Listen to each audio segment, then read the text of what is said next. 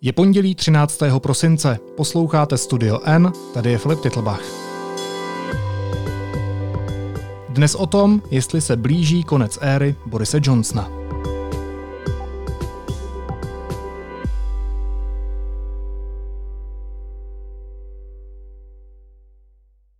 Mr. Speaker, may I begin by saying that I understand and share the anger up and down the country at seeing number 10 staff seeming to make light of lockdown measures.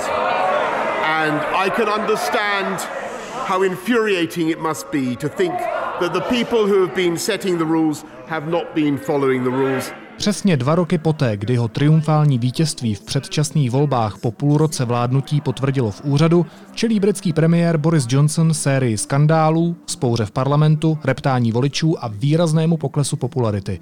Hostem studia N je spolupracovník deníku N v Londýně Ivan Kitka.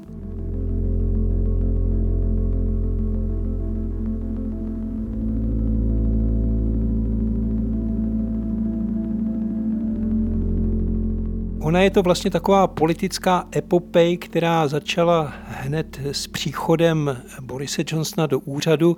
Když vyhrál ty potvrzovací předčasné volby, tak si potřeboval zařídit eh, svůj byt, který převzal společně s klíči od své předchůdkyně eh, Theresa Mayové a investoval do toho bytu asi 80 nebo 90 tisíc liber a neplatil to ze svého, ale zaplatil to ze sponzorského daru jednoho ze stoupenců konzervativní strany. A potíž byla v tom, že konzervativní strana ani on sám eh, vlastně ten dar nepřiznali, takže to byly jakoby nezdaněné černé peníze, ze kterých eh, zafinancoval vylepšení toho svého bytu, nebo možná spíše bytečku v Downing Street 10. A to se s ním vlastně táhne od samého nástupu do funkce celé ty dva roky.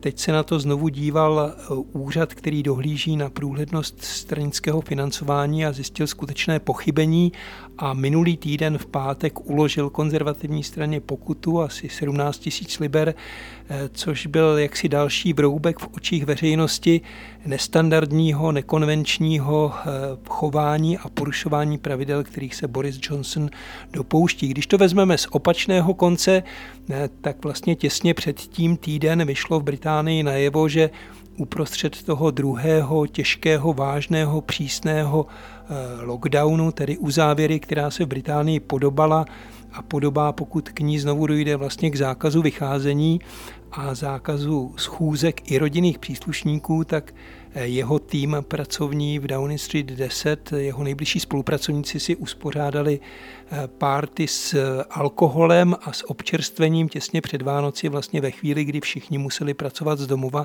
a nesměli se potkávat ani třeba rodiče s dětmi. A to vyvolalo skutečně velké pobouření jak ve veřejnosti, mezi novináři, tak se to přelilo i do poslaneckého klubu v parlamentu, který hrozí, že teď v úterý, až se budou schvalovat ta nová opatření, která mají čelit Omikronu, eh, tak vlastně neprojdou nebo projdou pouze s podporou opozičních lejbristů. No a mezi těmi dvěma časovými body, tedy mezi těma dvěma lety, došlo k sérii menších skandálků, které Borisu Johnsonovi eh, procházely, ale zdá se, že se to teď nasčítalo natolik, že skutečně jeho bývalí stoupenci i jeho odpůrci hovoří o tom, že by se mělo začít uvažovat o tom, kdo ho v té funkci nahradí.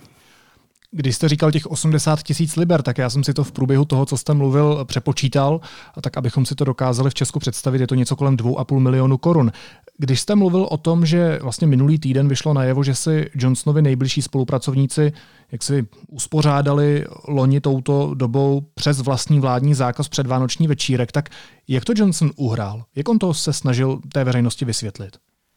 Řekl bych, že velice nešikovně a nešťastně sám pro sebe i pro důvěru, kterou by vláda v těchto dnech potřebovala. On totiž tvrdil, že nejdříve, že žádný večírek vlastně se nekonal, že žádný nebyl a téměř současně nebo o pár minut později ve stejném, při stejném slyšení v parlamentu řekl, že během toho večírku nebyla porušena žádná pravidla, která tehdy platila. To znamená třeba ten dvoumestrový odstup mezi účastníky nebo eh, to, že se nesmí konat po pracovní době a podobné věci.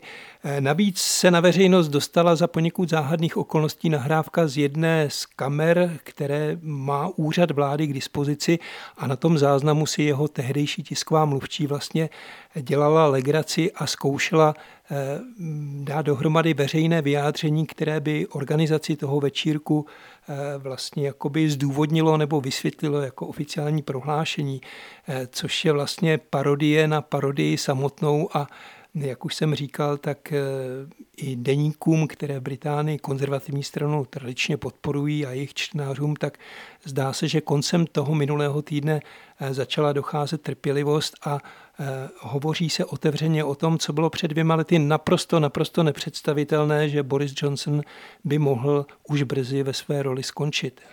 Last week, I asked the Prime Minister, was there a Christmas party in Downing Street for dozens of people on December the 18th? The Prime Minister, the government, spent the week telling the British public there was no party. All guidance was followed completely. Millions of people now think the Prime Minister was taking them for fools and that they were lied to. They're right, aren't they? Mr. Speaker, I, I, think the right honourable gentleman probably missed what I said uh, at the beginning, but I, I apologise. Mně se líbí, že jste použil to slovní spojení parodie na parodii samotnou. My tady v Česku, jak se zápasíme s tím, že dělat humor na českou politiku je čím dál obtížnější, vlastně už prakticky nemožné. To znamená, že něco podobného už funguje i ve Velké Británii. A to určitě ano, i když shodou okolností Boris Johnson k tomu velice často zavdává eh, příčinu a je oblíbeným eh, terčem sloupkařů v těch opozičních listech jako v Guardianu, tak Řekl bych, že některé ty kousky, sloupky, které tam vycházejí, tak vejdou do historie britské žurnalistiky jako ukázka břitkého, nesměřitelného humoru a e, Boris Johnson svou buď záměrnou nešikovností nebo schopností manévrovat, takže zmate všechny, včetně sám sebe, je skutečně snadný a lehký, lehký terč. Zaznamenal jsem ještě jednu kauzu, o které v souvislosti s Borisem Johnsonem psala britská média, a to byl příklad nedovoleného lobbingu poslanců. O co přesně šlo? Tak eh, britští poslanci nemají žádný zákaz oficiální výkonu druhého povolání při své poslanecké funkci.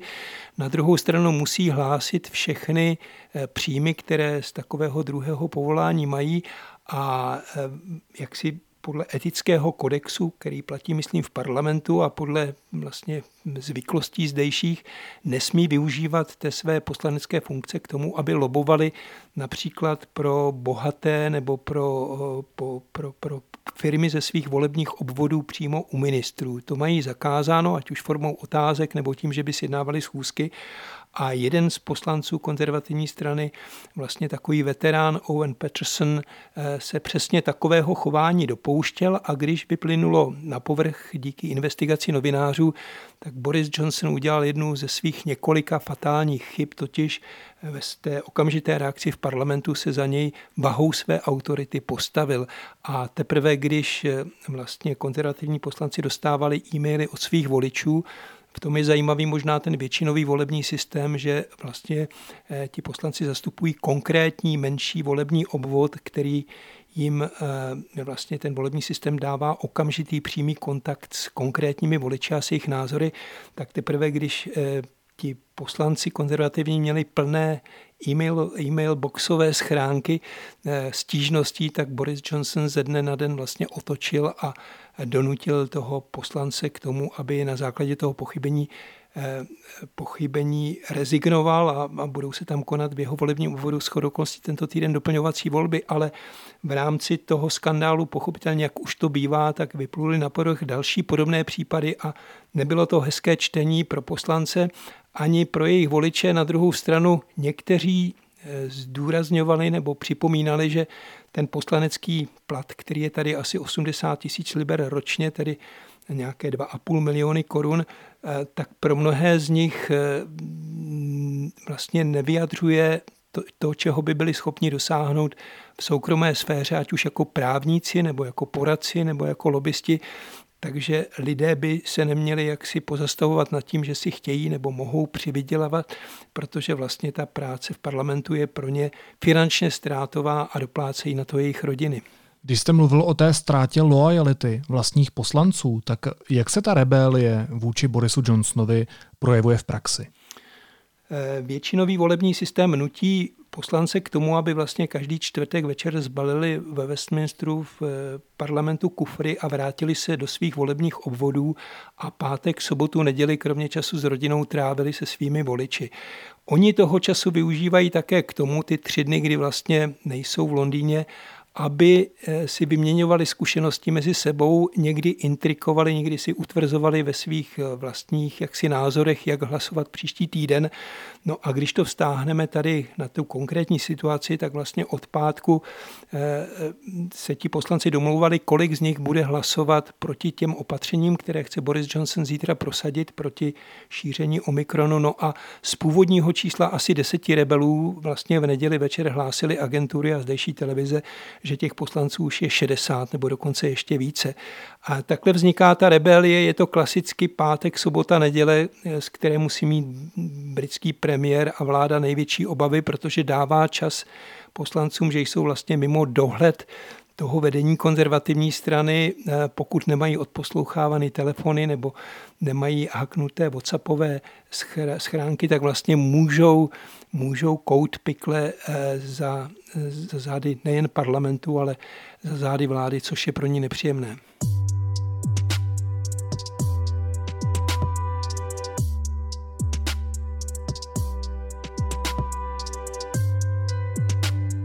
Když, Ivane, potkáte svoje přátele a padne řeč na politiku, tak eh, nakolik teď reptají, nakolik je Boris Johnson tématem takových konverzací a jak mu vlastně klesla popularita u veřejnosti?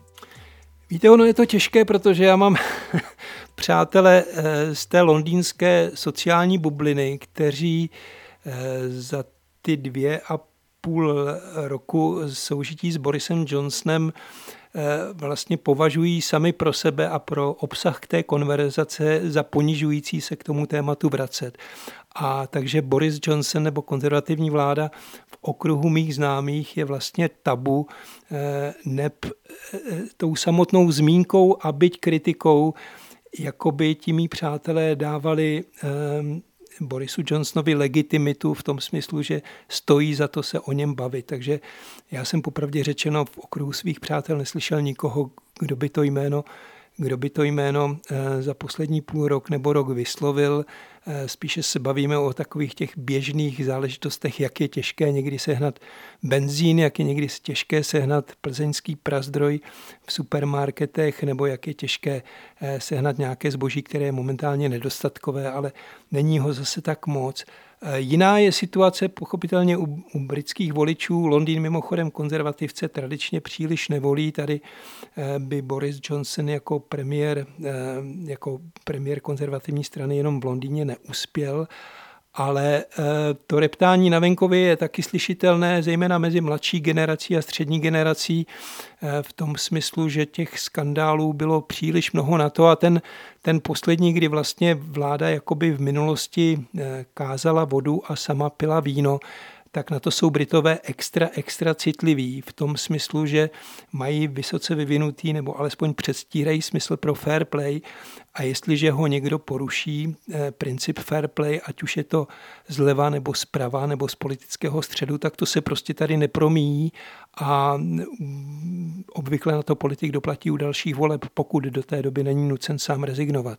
No a v jakých volbách se ta ztráta popularity Borise Johnsona ukáže uh, jako černá na bílém? Budou to ty doplňovací volby, o kterých jste mluvil před chvílí?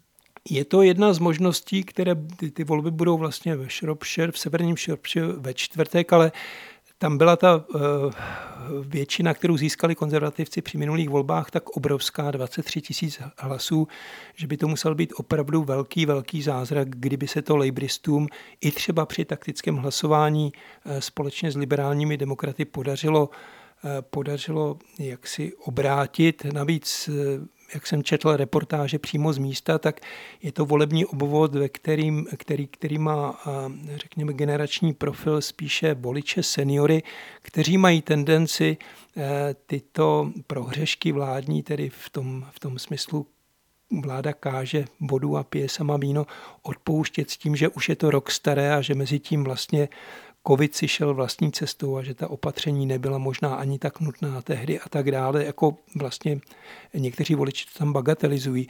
Ale můžeme si vzít výsledek jiných vlastně doplňovacích voleb v tomto roce tady na okraji Londýna v Amershemu, kde Boris Johnson nebo konzervativní vláda prohrála na jednu ze svých vlajkových politik, totiž, že chtěli rozšířit území, na kterých se mohou stavět nové domy, nová, nová zástavba městská a voliči na okraji Londýna řekli jedině přes naši mrtvoly a vlastně konzervativního poslance tam vyhodili z křesla. Podobně by to dopadlo asi v těchto dnech nebo týdnech na severu Anglie, kde konzervativci získali velké úspěchy na úkor lejbristů při těch, při těch eh, předčasných volbách. Ovšem na základě slibu, že jak si zajistí například lepší infrastrukturu. No a když se schvaloval poslední nebo novelizoval plán těch velkých infrastrukturálních projektů, tak Boris Johnson oznámil, že zruší eh, vysoce rychlostní vlakové spojení do Lícu na sever Anglie a to je jedna z věcí, kterou mu tam voliči také budou těžko odpouštět. Britská veřejnost, která je asi stejně jako ostatní společnosti znavená tou aktuální pandemí, tak navíc stále čeká na slibovanou dividendu Brexitu v podobě volného obchodu. Eh, místo toho ale Londýn hrozí Washingtonu novými tarify na americké zboží. Proč se to děje? Um, tak ona je to taková zvláštnost, která vlastně vyplynula ze střídání stráží v Bílém domě a s příchodem Joea, Joea Bidena, který se snaží o, o lepší vztahy s Evropskou unii, s Evropou vůbec a s tradičními spojenci a v rámci toho zlepšování vlastně pozastavil extra tarify, které zavedl Donald Trump na o, o, na hliník a ocel vyráběnou v Evropě a dohodl se už s Evropskou unii o tom, že ty tarify budou dočasně pozastaveny na několik měsíců pravděpodobně. No a Británie, protože není v Evropské unii, tak se na ní vlastně tady ta úleva eh, cenová a daňová nevztahuje a eh, britská vláda, britský, britská ministrině zahraničního obchodu je teď nervózní z toho, že nedokáže vlastně vyjednat schodný shodné tarify, jako má Evropská unie a před svou cestou do Spojených států, na kterou se chystala, myslím, minulý týden, právě hrozila a deník Financial Times podrobně vysvětloval, na jaké všechno zboží by mohly Spojené státy zavést, respektive Velká Británie na zboží Spojených států by mohla zavést dodatečné tarify což je vlastně úplně v přesném opaku a protikladu tomu, co zastánci Brexitu tady v Británii slibovali veřejnosti, tedy snadnou, jednoduchou, rychlou eh, smlouvu o volném obchodu eh, s, eh, s, se spojenými státy. Do toho vládní mluvčí oslavují každou sjednanou dohodu o volném obchodu jako triumf. Oni říkají, že to výrobcům přinese nové trhy, že to britským zákazníkům zajistí lepší výběr levnějšího zboží. Ale ukázalo se, nebo respektive odborníci při nějakém tom bližším pohledu zjistili, že jde o věrné kopie smluv, které mělo Spojené království uzavřeno jako člen Evropské unie. O čem to svědčí? To znamená, že prostě úředníci na ministerstvech udělali CTRL-C, CTRL-V a skopírovali to? Tak taková je interpretace těch, kteří tady rozumí zahraničnímu obchodu a zahraničním smlouvám obchodním lépe než já, ale eh, je to zhruba tak, jak říkáte, že vlastně Británie po odchodu z Evropské unie měla povinnost a nutnost nahradit ty existující smlouvy se svými partnery, které měla v rámci Evropské unie jako samostatná suverénní země.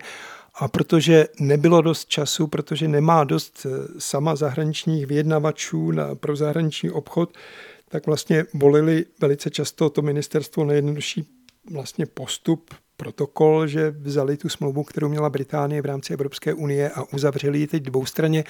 Pochopitelně eh, mluvčí toho ministerstva, kteří eh, jsou honorováni a placeni za to, aby předváděli veřejnosti, jak dokonalý je ministra, jak plní předvolební sliby, tak to prodávají jako nové obchodní smlouvy o volném obchodu Když se ale podíváte do textu, tak zjistíte, že to je to samé, to, to co měla Británie jako Evropská unie. Navíc se ukazuje, a to je možná ještě nepříjem, nej, nepříjemnější dlouhodobý trend, že i když uzavřou Britové volno, novou smlouvu o volném obchodu, tak v těch detailech není zdaleka tak, zdaleka tak přitažlivá nebo tak rychlá, jak se slibovalo v rámci eh, referenda o vystoupení Británie z Evropské unie.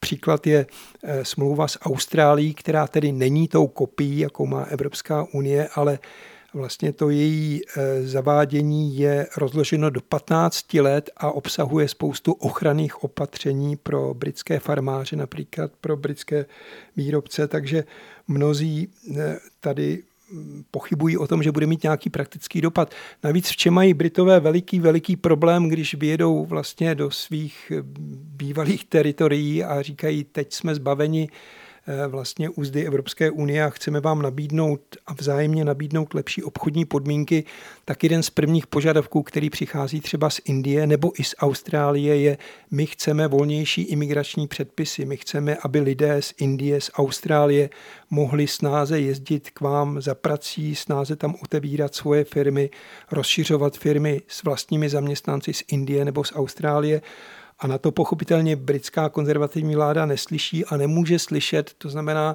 tam se objeví hned první před, překážka, jako když oni jedou vyjednávat tu novou smlouvu.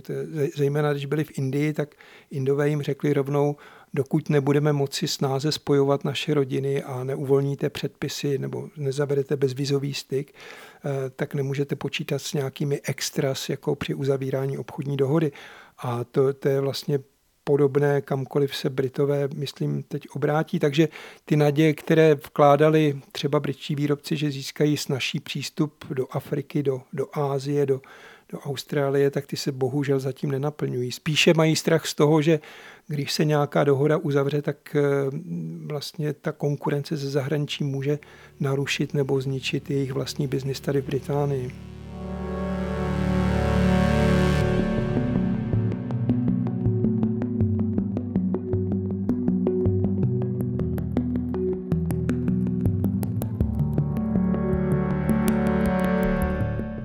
Když to schrneme, tak eh, tyhle všechny pobrexitové překážky, ta série skandálů a skandálků, ta, ta zvláštní komunikace Borise Johnsona a jeho okolí směrem k veřejnosti při vysvětlování těchto věcí, ten pokles popularity, ta rebelie vlastních poslanců, o které jsme se taky bavili, tak co to vlastně znamená? Vypadá to, že začíná nějaký konec éry Borise Johnsona, anebo tohle jsou moc tvrdá slova? Je to interpretace, kterou po těch posledních událostech dávají eh, té rovnováze sil na britské politické scéně přední britští komentátoři, a které, kterou jaksi je, je těžké e, popřít nebo o ní nereferovat nebo ji nějakým způsobem dále neinterpretovat. Ona je v Británii taková strašně zvláštní situace, kterou já jsem tady s okolností tento měsíc 30. 31. rok začínám. Já jsem nezažil, aby došlo k něčemu podobnému jaksi ve volbách nebo v parlamentu v tom smyslu, že jaksi pod vlajkou Brexitu byl Boris Johnson schopný zglajšajtovat vlastně eh, ty poslance, kteří usilovali o své funkce. Oni museli podepsat prohlášení, že jsou jednoznačnými stoupenci Brexitu, než kandidovali, a že nikdy nebudou klást vládě eh, překážky a, a, a protestovat proti těm zákonům a proti tomu, co samotný Brexit bude přinášet.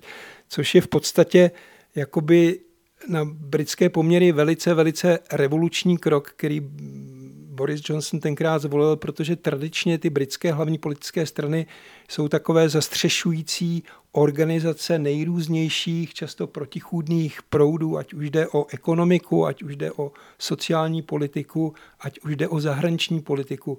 A Boris Johnson si najednou vynutil, že těch 365 poslanců, které dostal eh, do parlamentu vlastně na, na svůj volební tiket, eh, tak všichni zastávají v tomto názoru jako jednotný názor a nemá žádnou opozici. A vlastně to zglajšajtování eh, parlamentu se projevilo i do výběru členů vlády. On se obklopil sam, těmi samými vlastně poslanci, které, kteří byli zvoleni, jak, jak ukládá jak si britská nepsaná ústava, tak jenom poslanec může být ministrem. A je to vlastně sbor kývalů, kteří mu až do posud odkývali každý zákon, každý nesmysl, s kterým Boris Johnson nebo některý minister, který měl jeho podporu, přišel. A to je velice nezdravé, řekl bych, pro tu stranu samotnou, pro zemi samotnou, eh, pokud nedovolí diskuzi uvnitř, uvnitř té, té vládnoucí strany a nedovolí soupeření myšlenek. To je věc, která prostě v Británii podle mě eh, za poslední století neexistovala snad během druhé světové války, kdy měli kabinet národní jednoty, tak obvykle v té vládě musely být zastoupeny různé proudy. A je, je, je, to, je to velice nebezpečné v tom smyslu, že ta, ta vládní politika se stává takovou plochu a bez náboje lidi přestává i bavit. A Boris Johnson vlastně jakkoliv je jeho židle, řekněme, nahnutá, tak nemá žádného přirozeného nástupce vedle sebe, protože ho nenechal vyrůst. Bude to, pokud někdo začne proti němu vést komplot, tak, tak to bude pravděpodobně někdo z jeho ministrů, ale nikdo z nich nemá tak velký, velký profil, aby ho dokázal okamžitě, okamžitě nahradit. Takže když si k tomu vezmete, kromě těch brexitových, po brexitových potíží, jako eh, ty výzvy, které přináší a ty těžké úkoly, které přináší přináší covid a pandemie, tak je to skutečně velice, velice nelehká situace, eh, na kterou zase můžou doplatit nejvíce ti obyčejní voliči a ti, kterým inflace sebere nejvíce peněz ze mzdy a, a kteří nebudou moci platit třeba nájmy nebo účty za energii, podobně jako v České republice. Já vás na závěr stejně ještě možná budu tlačit k nějaké jasnější odpovědi. Kdybyste to měl predikovat z té vaší více než 30 leté zkušenosti, tak máte spíš pocit, že to tím křeslem Borise Johnsona jenom otřese a on pořád vydrží být jednou z hlavních postav ostrovní politiky, i možná kvůli tomu, že mu chybí soupeř? A nebo je to opravdu začátek konce jeho éry, jak předvídají někteří britští komentátoři? On dokázal Boris Johnson v minulosti se vykroutit eh, z nejednoho skandálu, z nejedné potíže, a z nejedné svízelné situace a nelze úplně vyloučit, že eh, se odehraje něco na, na, na britské politické scéně, která je současně tak nepředvídatelná díky covidu nebo díky pandemii a díky různým jiným ekonomickým otřesům, co tu situaci pro něj jakoby znova ustálí nebo znovu vyřeší. A, a vlastně jakoby ty, ty jeho prohřešky ustoupí do pozadí. Ale pokud se situace stabilizuje a nepřibyde příliš mnoho hospitalizací, nepři, nepři, ne, nepřibyde mnoho dalších eh, úmrtí kvůli covidu a Omikron se nebude šířit tak raketově, jak vláda předvídá, tak si myslím, že se to znovu a znovu bude vracet do veřejného života a že skutečně během několika měsíců nebo koncem příštího roku, pokud spolu budeme hovořit, tak Británie může mít nového premiéra nebo premiérku. Říká spolupracovník deníku N v Londýně Ivan Kitka. Ivane, moc vám děkuji za rozhovor a mějte se moc hezky. Naslyšenou, opatrujte se. Děkuji a naslyšenou a stále zdraví Filipe. Následuje krátká reklamní pauza. Za 15 sekund jsme zpátky. Vánoce už ťukají na dveře, ale žádný stres. O všechny dárky se postaráme my. Třeba na novém notebooku si u nás vyťukáte zvýhodnění až 7000 korun. Více informací získáte na t-mobile.cz lomeno Vánoce. A teď už jsou na řadě zprávy, které by vás dneska neměly minout. Varianta COVID-19 Omikron je nakažlivější než Delta, snižuje účinnost vakcíny, ale podle prvních dat způsobuje méně závažné příznaky, uvedla to Světová zdravotnická organizace. Ministerstvo zdravotnictví otevřelo registrace k očkování proti covidu pro děti od 5 do 11 let. Riziko postcovidového syndromu je výrazně větší než možné závažné vedlejší účinky vakcíny, říká Jan Lebl z nemocnice Motol. Miloš Zeman podle svého vyjádření souhlasí se všemi kandidáty na ministerské posty vlády Petra Fialy, ale s jednou výjimkou, Janem Lipavským. Kandidáta Pirátů odmítá jmenovat ministrem zahraničí podle svých slov z důvodu, že má pouze bakalářský titul a má distancovaný postoj k Izraeli a vyšegrádské spolupráci. KLDR, Spojené státy a Čína v principu souhlasí s formálním ukončením korejské války, řekl to jihokorejský prezident Moon. Seoul se teď podle něj zasadí o to, aby byl mír vyhlášen co nejdříve. Hongkongský soud poslal do vězení osm významných figur pro demokratického tábora za jejich účast na loňské pětě za oběti Tiananmenského masakru. Nejvyšší trest je 14 měsíců. A ve Spojených Arabských Emirátech začne v lednu platit nový zákon o rodině, který už netrestá ženy za předmanželský sex jako ten předchozí. Loni byly z vězení propuštěny ženy, které otěhotněly mimo manželství. Mnohé ale ani teď nedokážou svým dětem zajistit rodný list.